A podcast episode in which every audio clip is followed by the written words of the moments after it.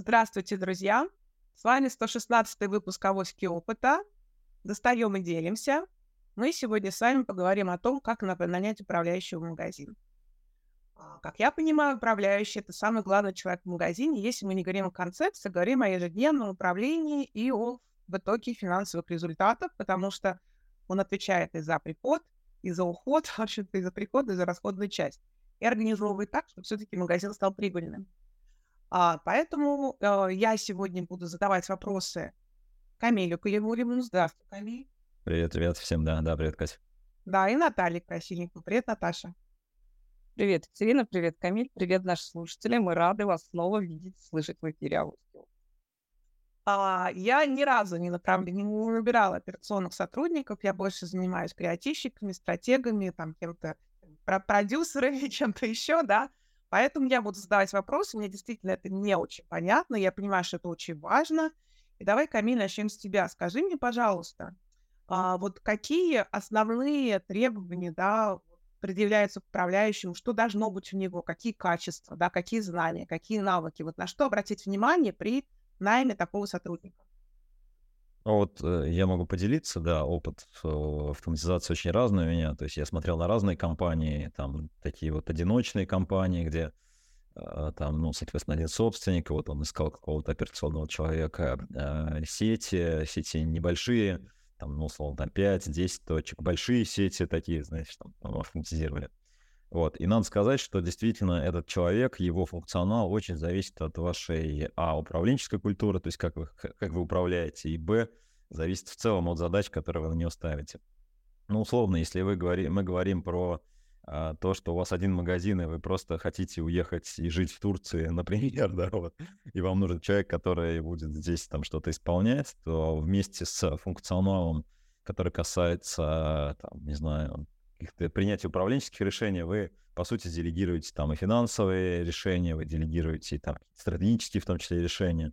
То есть очень много-много разных решений. Вот обычно, когда бизнес небольшой, одна точка, две точки, то есть вот такой человек, он а, волей-неволей э, вовлечен в решение такого рода задач, потому что, ну, а кто будет еще решать, да, то есть в штате нет там стратега, например, да, в штате нет там какого-то еще человека, который будет заниматься там такими вопросами стратегическими большими. Если смотреть на сети, вот а, в основном мы сталкивались с небольшими сетями в рамках автоматизации, то там чаще всего есть, э, ну, директор сети, у него есть, э, в общем-то, профиль этого человека, ну, там, условно говоря, если говорить про аптеки, да, то понятно, там, фармацевтическое образование, определенный опыт в отрасли, определенный, определенный там какой-то прожитый опыт а, в, в работе там фармацевтом или продавцом в каких-то таких вот специализированных э, аптечных пунктах. Вот. И, соответственно, дальше, ну, чтобы человек просто понимал процессы, да, и, соответственно, дальше, ну, смотрят на понимание э, его вообще управляемость, сможет ли он решить задачи, сможет ли он контролировать и так далее.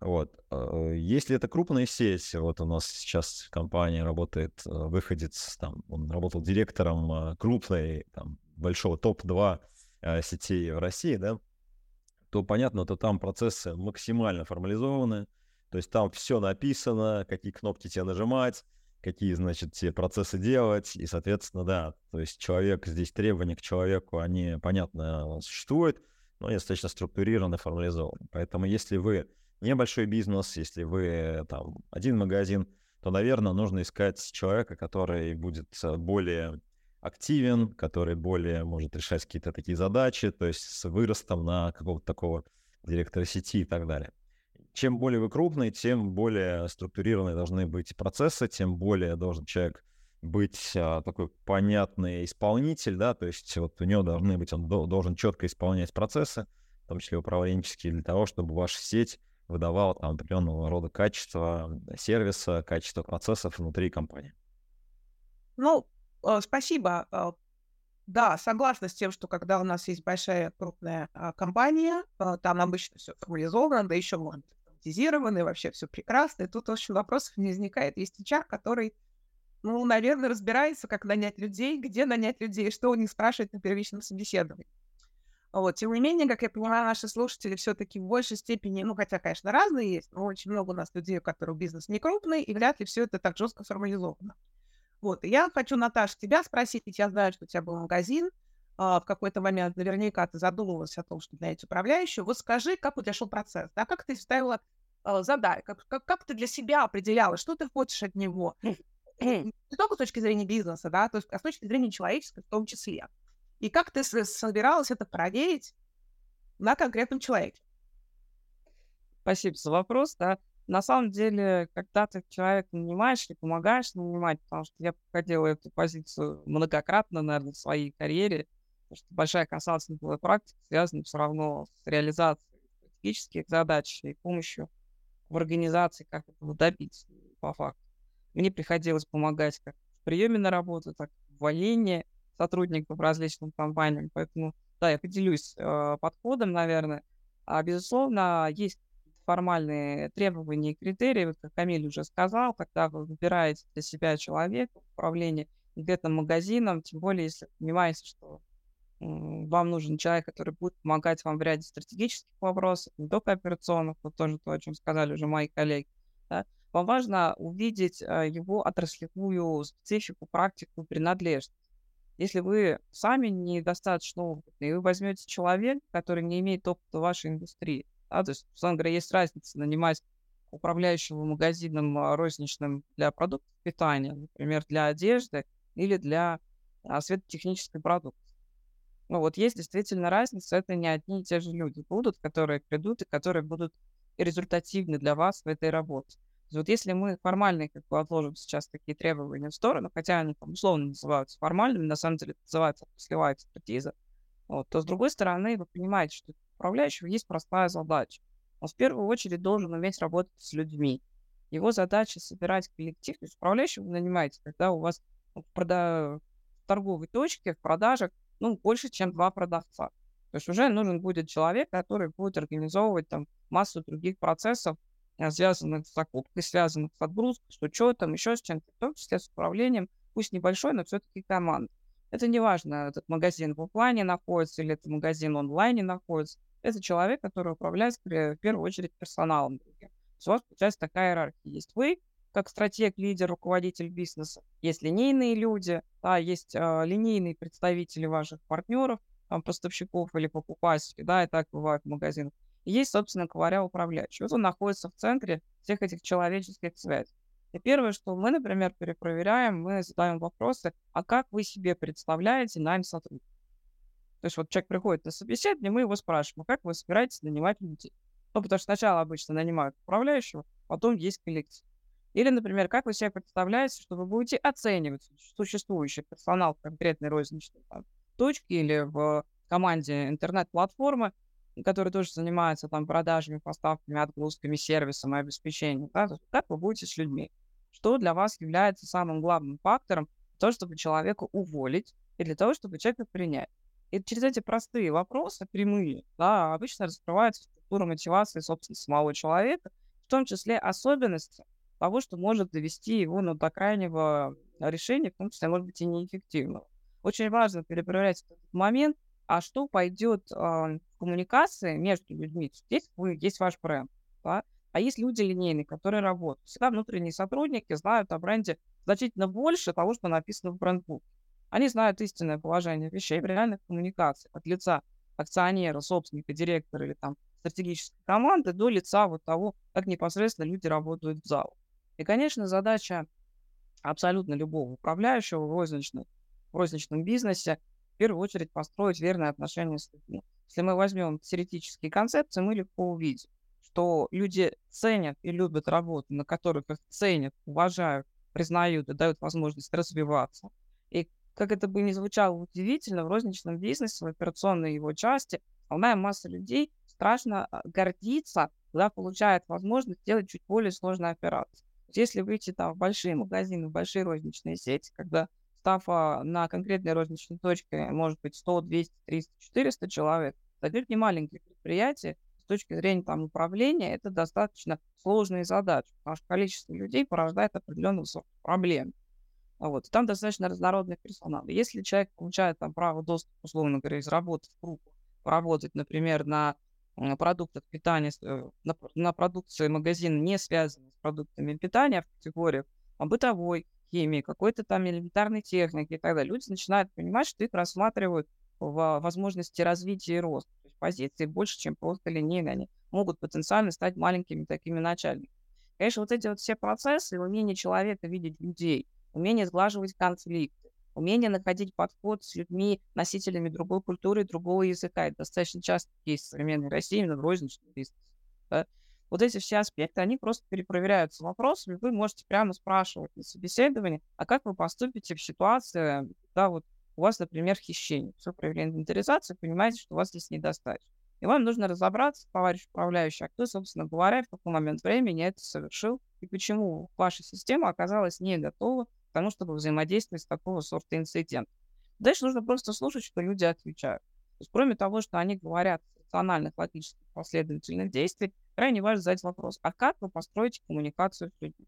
И вот ответы на эти вопросы позволяют оценить человеческое, да, позволяют оценить эмоциональный интеллект, позволяет примерно себе представить, в какой манере а, этот а, представитель сможет быть управляющим в вашей команде или не сможет. Да, возможно, те ценности, которые он считает допустимыми, правильными и основополагающими для жизни, будут не соответствовать ценностям вашим или вашего бренда.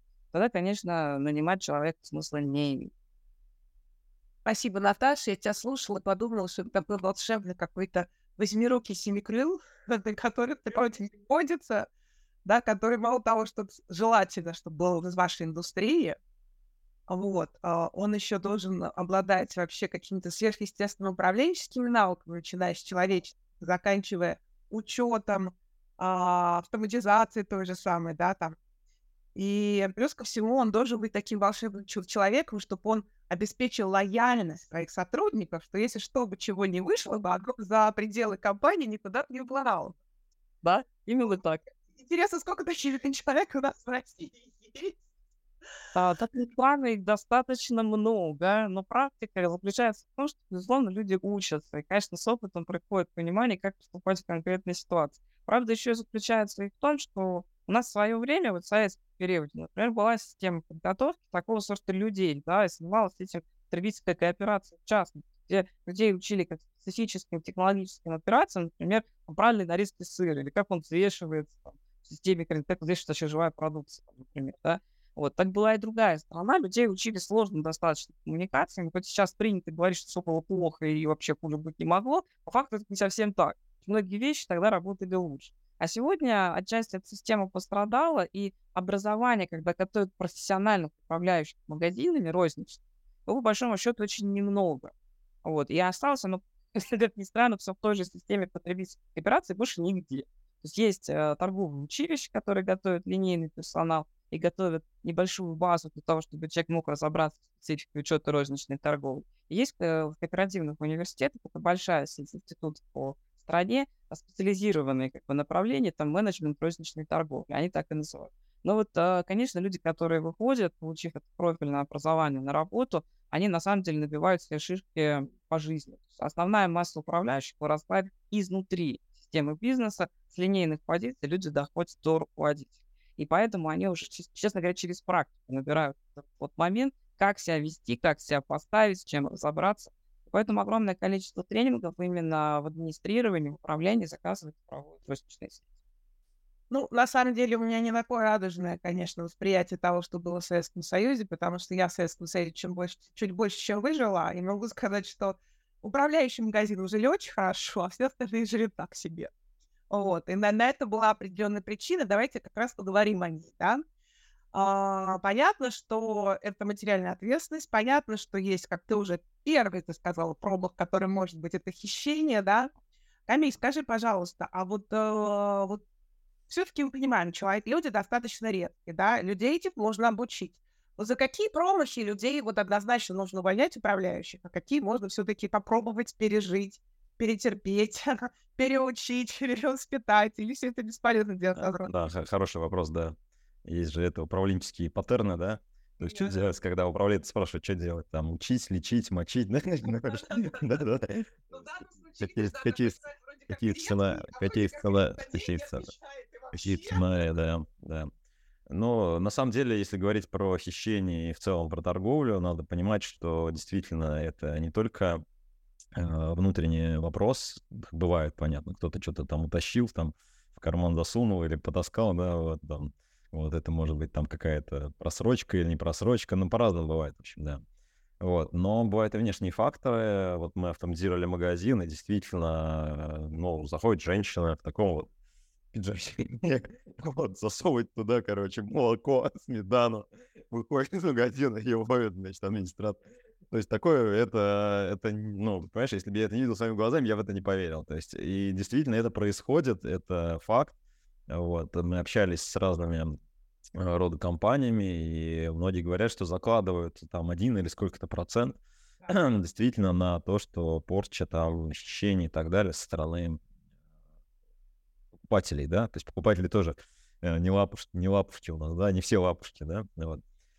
А, понятно, что происходит и внутри, да, какие-то определенные процессы, но я считаю, что да, то есть воровство и, соответственно, хищение — это такой смертный грех, который, в принципе, компания не может э, держать, да, даже если он там редкий, не редкий, да, то есть если человек, э, там, ну, действительно по понятно, что это его там причина в нем, да, то, конечно, такого человека обычно никто не будет держать, то есть, да, и поэтому эти люди достаточно щепетильно, но кто работает в отрасли давно, очень щепетильно относится к учету, к материальной ответственности, то есть они понимают, что это значит, и, соответственно, эта история, она, она просто как бы понятно, что никто не будет там, ну, клеймо по рынку, да, никому не нужно, то есть ты просто в индустрии просто не устроишься, то есть, э, потому что все друг друга плюс-минус знают, звонят там и так далее, вот, поэтому здесь эта история такая, которая, наверное, как в концепции да, управления, там, смертный грех, да, то есть нельзя, да, то есть, соответственно, эти люди должны быть из системы исключены. Вот. Э, в принципе, здесь, наверное, ну, как любой персонал, неважно, управленческий, неважно, там, управ... ну, там, просто специалист, который выполняет какую-то функцию, да, на своем рабочем месте, человек должен соответствовать занимаемому месту. Вот Наталья правильно сказала про коммуникацию, то есть управление — это в основном очень много коммуникации, это много вопросов и принятия решений. Поэтому здесь, конечно, надо понимать, какие у вас ожидания от этого руководителя. Если вы хотите от него каких-то там аналитических выводов, отчетов и, соответственно, чтобы какие-то решения принимал на это, то есть вас такое, такие требования, да, вот, но понятно, что он должен им соответствовать, вы должны соответствующим образом провести его либо аттестацию и проверить, либо обучить этому, да, и потом уже требовать. Если ваша задача, чтобы он там выполнял процесс и э, приходил вовремя, и это очень важно для процесса, но, наверное, тоже надо проверить. Вот. Поэтому функциональные требования, то есть какие-то такие э, требования, связанные с культурой, в целом, как бы то, что прием, приемлемо, неприемлемо для вашей компании, вот, наверное, это базовые свойства. Вот. По поводу редкости и по поводу того, что, ну, вот, вроде редкий, вроде жалко уволить и так далее, и так далее – обычно весь, вот весь этот паттерн мышления, вот похожий, да, вот он приходит, приводит к тому, что становится еще хуже. То есть, поэтому, если вы понимаете, что сотрудник у вас там не выполняет какие функции или вот, ну, неприемлемо, да, какая-то вот эта штука, то лучше, конечно, раньше расставаться, не тянуть, потому что дальше будет только, ну, то есть человек не может измениться за день, два, неделю, то есть вот есть его как бы природа, да, то есть он таким как бы сформировался, и поэтому Здесь нужно уже исходить из этого. Вот. Э, подыскивать, смотреть, смотреть замов, смотреть каких-то толковых ребят. Мне в целом нравится концепция роста сотрудника изнутри компании. Вот, когда я общаюсь с ребятами с розницы, вот мы тоже обсуждаем, как управляющего нанимать и так далее. Вот э, один знакомый у меня, наш клиент, он э, золотовары продает, да, вот, он искал управляющего, они открывают там отдельный магазин там в другой части города, вот, он говорит, ты вроде там предлагаешь, вроде какие-то сформированные. Вот в итоге он принял решение там изнутри компании, да, растить, и, соответственно, для него это решение стало оптимальным. Возможно, для вас тоже это будет оптимальным, но это не притча в языцах, да, то есть если на рынке есть достаточное количество персонала, вы можете им платить э, там, нормально, да, какие-то компании закрываются, какие-то открываются. Если вы можете привлечь специалистов с рынка, и у вас похожие культурные ценности, вы мыслите там вы хотите чего-то добиваться, да, и у вас сходятся интересы и цели, то, конечно, такой управляющий э, будет помогать бизнесу. То есть в целом здесь, наверное, такие общие моменты, мне кажется. Ну, ты на самом деле очень правильно сейчас весь вещь затронул. Я как раз уже планировала на ваш вопрос. Сейчас я его немножко расширю. А, получается, что действительно управляющий человек, которому ты много доверять должен. Да, большой кусок бизнеса, потому что ты не можешь за ним проверять, значит, смысла в этом управляющем, ну, как бы никакого. Да, ты сам в эту операционку погружаешься. Вот. И, конечно же, в данном случае хочется, что ну, как, мы больше доверяем тех, кого, тому, как, да, тем, кого мы знаем. Да? И это либо люди из компании, либо люди какие-то знакомые. Но, тем не менее, вот как показывает практика, часто, когда ты берешь просто знакомых людей, ты попадаешь как бы в ловушку, да, определенно. То есть ты вроде как знаешь, это вроде кто-то ваш друг, ваш знакомый, там, знакомый знакомых, какие-то отношения начинают втягиваться интересные, да, ну, может быть, ненужные для данного момента.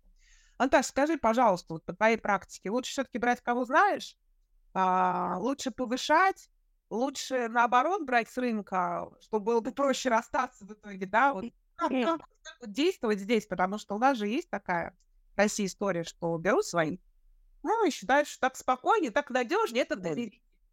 Я по практике скажу, что это не только российская история, даже не столько российская. На самом деле клановость есть абсолютно во всех странах мира, в большей меньшей степени. Зависит это от э, базовой культуры страны очень сильно.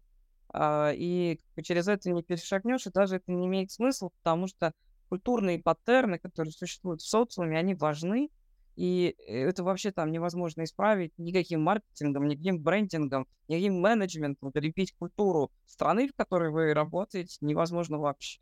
Это надо просто принимать как данность или не работать в конкретной территории. Потому что это нельзя исправить массе. Вы можете найти там каких-то отдельно взятых сотрудников, каких-то даже отдельно взятых клиентов привлечь. По большому счету, если вы а, пытаетесь выстроить систему управления в разрез с культурными шаблонами, конкретной территории, это, конечно, обречено на провал. Я сразу скажу. Мне довелось поработать в очень разных регионах России, и всегда мы объясняли, что есть региональная специфика, и с ней необходимо считаться. Если отвечать на первый вопрос, который был, за что увольняют, да, увольняют с одной формулировкой. Это утрата доверия. Совершенно не важно, что там стало первопричиной, но если доверие утрачено, и э, абсолютно обе стороны понимают, что исчерпать кризис доверия не получится, это как означает, ну, что там уже большая предыстория была того, что это доверие рухнуло не в один раз, да. Соответственно, ну, как бы расстаются, остаются с разными формулировками в соответствии с ТКРФ, но причина всегда одна. Вторая причина, а, ну, как бы того, что могут взять в управляющего, особенно если это крупный розничный бизнес, это еще другого сорта на правонарушения, которые а, влекут за собой огромные риски для бренда. Вот из того, с чем я сталкивался на практике, это, например, харас есть откровенные домогательства к сотрудникам а, организации со стороны управляющего розничной точки. Вплоть до того, что я не верну паспорт э, для там, человека, который по факту является трудовым мигрантом. То есть есть откровенно криминальные вещи, а, есть ситуации сговора управляющего, например, с кассовым персоналом в рознице. И там есть масса махинаций того, как потихоньку воровать с карт, а, например, клиента. Конечно, с этим жестоко борется компания, потому что это опасные вещи не только в моменте там, конкретной ситуации с конкретным человеком, как внутри персонала, так и клиентов. Это радикально опасные вещи для бизнеса, для брендинга и для развития, говоря. Потому что вот это очень трудно управляемый репутационный риск. Поэтому как бы второй вот набор — это вот какие-то вещи, связанные с потенциальным крахом репутации всего бизнеса в целом и завязанные на законодательной базе соответствующей страны. Если вот отвечать на вопрос второй твой, да, а, двигаться можно, конечно, по-разному с людьми. Но все-таки, все-таки, по своей практике я могу так сказать. Конечно, людей перепроверяют изнутри. При всех моделях работы с персоналом предпочитают компанию выращивать внутри, если на это есть достаточные ресурсы, достаточный день. Привлечение персонала с рынка, как правило, связано с развитием сетей и выходом в новые локации.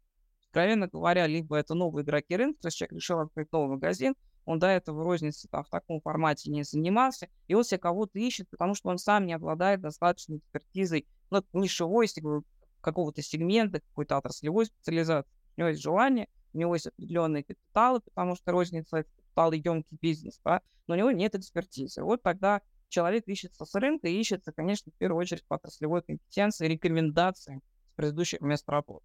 То есть, э, пожалуй, это один из самых таких емких сегментов на предмет проверки референс. Именно розничной торговли, он включает там, те же розничные отделения банк, кафетериев, гостиниц, все э, имеет в той или степени отношение к розничному бизнесу и к розничной торговле. Здесь, конечно, выгодно нанимать человека, если вы сами в этом не эксперт, если вы не знаете специфику этого товара, правил его продажи, конечно, имеет смысл поискать. А, Еще какие-то варианты? Ну, мне трудно, честно говоря, представить на нашей э, земле и практике, да, там, когда говорят, что по знакомым. Вот, кстати, как раз розничная торговля этим грешит меньше всего. Если мы говорим о небольшом бизнесе, да, там, когда человек открывает э, один магазин, да, то это скорее друзья.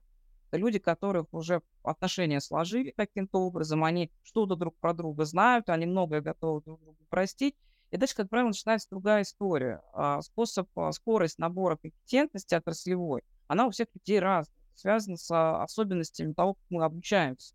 И вот как раз, когда там три товарища открыли магазин, и у каждого из них своя скорость обучаемости, и вроде они даже изначально договорились, кто чем должен заниматься, а потом каждому кажется, что он больше работает, чем сосед. И вот когда культуры не хватает зрелости, да, там начинаются проблемы. Если мы говорим там про большие какие-то бизнесы, есть э, понимание, что привлекают э, знакомых, друзей, родственников, например, на позицию там управляющей службы безопасности.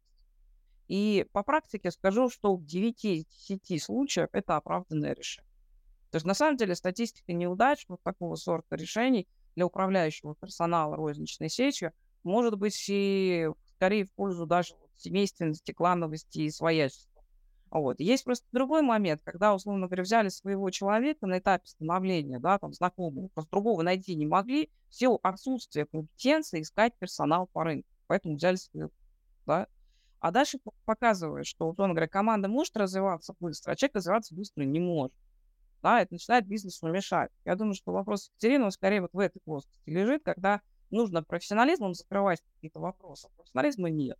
Здесь, конечно, все зависит от э, опыта самого первого лица.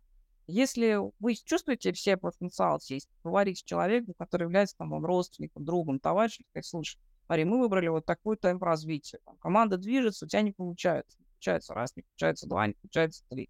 Давай мы пересмотрим наши отношения. Да, и вы можете человеку предложить остаться в команде просто на другой позиции, да, или посмотреть, что если реакция, например, неадекватная с эмоциональной точки зрения в первую очередь, да, ну, тогда расставайтесь. Тут уже выбора особого не будет. Вот. Но вот я все-таки сторонник того, что, наверное, вы должны сами понимать, что вы хотите. Чтобы вам было э, проще начинать разговор, да, потому что вы уже знаете, что человек у вас какие-то отношения есть. Или вы готовы потратиться с рисками, действительно с большими рисками, с человеком незнакомым, но довериться его профессиональной компетенции, откровенно говоря, порядочности, да, потому что это достаточно трудно перепроверить на входе. Вот вы там хоть как там раскладываете, если у вас нет профессионалов из силовых структур, ни черта вы не проверите. Вы это проверите методом проб и ошибок по факту хищения. есть, который вроде как не разрешен, но он очень пользуется. А, на самом деле это все равно не дает как бы полноценной исчерпывающей информации. Если вы напарываетесь на... Вот, как сказать, у нас вот служба безопасности, допустим, всегда говорил директор одну и ту же фразу. Он говорит, вы говорит, поймите, вот со всей вашей человечностью человека любит. 10% людей не предаст, не обманет, не подставит, не убьет, потому что они просто родились такими порядочными людьми. 10% людей, в принципе, конченые уроды, они все равно будут втянуты в криминальные схемы. Примером тому, что во всех странах мира существует правоохранительная система. Да? А 80% они сомневаются. Вы можете оказывать правилами менеджмента и через людей в системе управления, в первую очередь, конечно, давление, а, структурирующее воздействие, создавать такие правила, когда люди понимают, что за ними наблюдают. И тогда они не косячат. То есть система штрафов, наказаний, ограничителей, она, конечно, тоже работает, так же, как система поощрений, да, для того, чтобы просто заставить человека не делать какие-то вещи. Вот. вот если без иллюзий к этому относиться, то э, розничная торговля пропускает через себя гигантскую просто вот статистическую выборку людей, и там вот эта статистика, она прям реально такая. То есть 10, 80, 10, без вариаций. Причем сколько бы вы не удаляли там нижние 10, не пытались найти верхние 10, да, то есть это все равно проявляется, не странно, в социуме. Это уже большая социальная структура, и там просто работают объективные социальные процессы. Да, вы ничего поделать не можете. Это вот закон бытия, нравится, не нравится. Да? Можете только упорно воздействовать а, на этапе подбора персонала, перепроверяя людей, взращивая, вкладываясь в абсолютно сложные, дорогие стратегические истории. Вот это единственное, что на работу. Да, спасибо. А, я а, подытожу. А, тема у нас была... Нет, мы еще не заканчиваем. еще будут быть вопросы, но подытожу, что Наташа и Камиль. Тема у нас была «Как нанять управляющего». Слово «нанять» здесь номер три, потому что по рейтингу наших экспертов первое — это вырастить, второе — взять знакомого, только третье — нанять. Но все-таки, поскольку мы заявили э, тему нанять, я вас попрошу сейчас блиц-опрос, блиц-ответ. Три совета самых главных при найме управляющего коней. Ну, какие тут советы могут быть, да? а можно ли быстро дать совет, как нанимать? Ну, первое, наверное, да, э, интересоваться ценностями сотрудника, то есть не только функциональными требованиями, ну, то есть как бы не то, что он умеет, но и то, что ценит, да. Вот, наверное, это первое, э, то, что нужно делать. Второе, наверное, самое важное, чтобы у вас были прозрачные, а, приземленные ожидания по этому сотруднику, то есть это формирование функциональных требований, да. То есть ценности, функциональные требования. И третье, наверное, э, ну, действительно, культурные особенности, наверное, да, то есть учет культурных особенностей, о чем говорила Наталья, то есть какой культуре, какой вот шаблоне, паттерне живет этот человек, то есть подходит он или нет. Вот, наверное, три вот эти фактора важны для найма качества. Да, спасибо. Камиль, Наташа. Ну, я наверное, даже попроще еще скажу. Я обычно всегда спрашиваю на собеседованиях людей, почему вы хотите здесь получить работу. То есть, ну, просто открытый вопрос, какой-то ответ, да, который позволяет там начать разговор. Дальше, когда нанимаю руководителей, всегда спрашиваю, за что вы можете уволить своего подчиненного. И обязательно задаю вопрос, а что такого должно случиться, чтобы вы уволились сами в один день? Вот для меня эти три вопроса, как правило, дают достаточный объем информации для того, чтобы, в общем-то, решение принять. У вас могут быть и какие-то свои особенности. Если вы торгуете каким-то весьма нишевым и специфическим товаром, вот в разговоре сегодня Камиль, например, сказал зоотовары, да, то есть, а каких животных там домашних вы любите больше всего? А есть ли животные, которых вы там не, знаю, не любите? Да? То есть нужно что-то спрашивать такое, потому что это эмоциональная торговля. Это люди очень вовлеченные в конкретную специфику, и есть там просто ну, гигантская отраслевая разница. Если вы нанимаете человека в магазин по продаже одежды и видите, что к вам пришел неряшливо одетый человек, ну, то есть, ну, как бы реально мимо. Все. Неухоженные ногти, не накрашенные ресницы на собеседование, не уложенные волосы, до свидания. Это вот не из области fashion а, того, что создает там э, визуальную составляющую. Если fashion is not э, ваша про fashion, да, то вам не в торговлю одеждой. И не в торговлю там ювелирными украшениями или чем-то еще. Вот. И точно так же, если человек там совершенно далек от а, технических каких-то аспектов, а вы принимаете там электроникой торговать, в общем, результат будет так себе. Ну, да. то есть, такие вещи рекомендовала обращать внимание.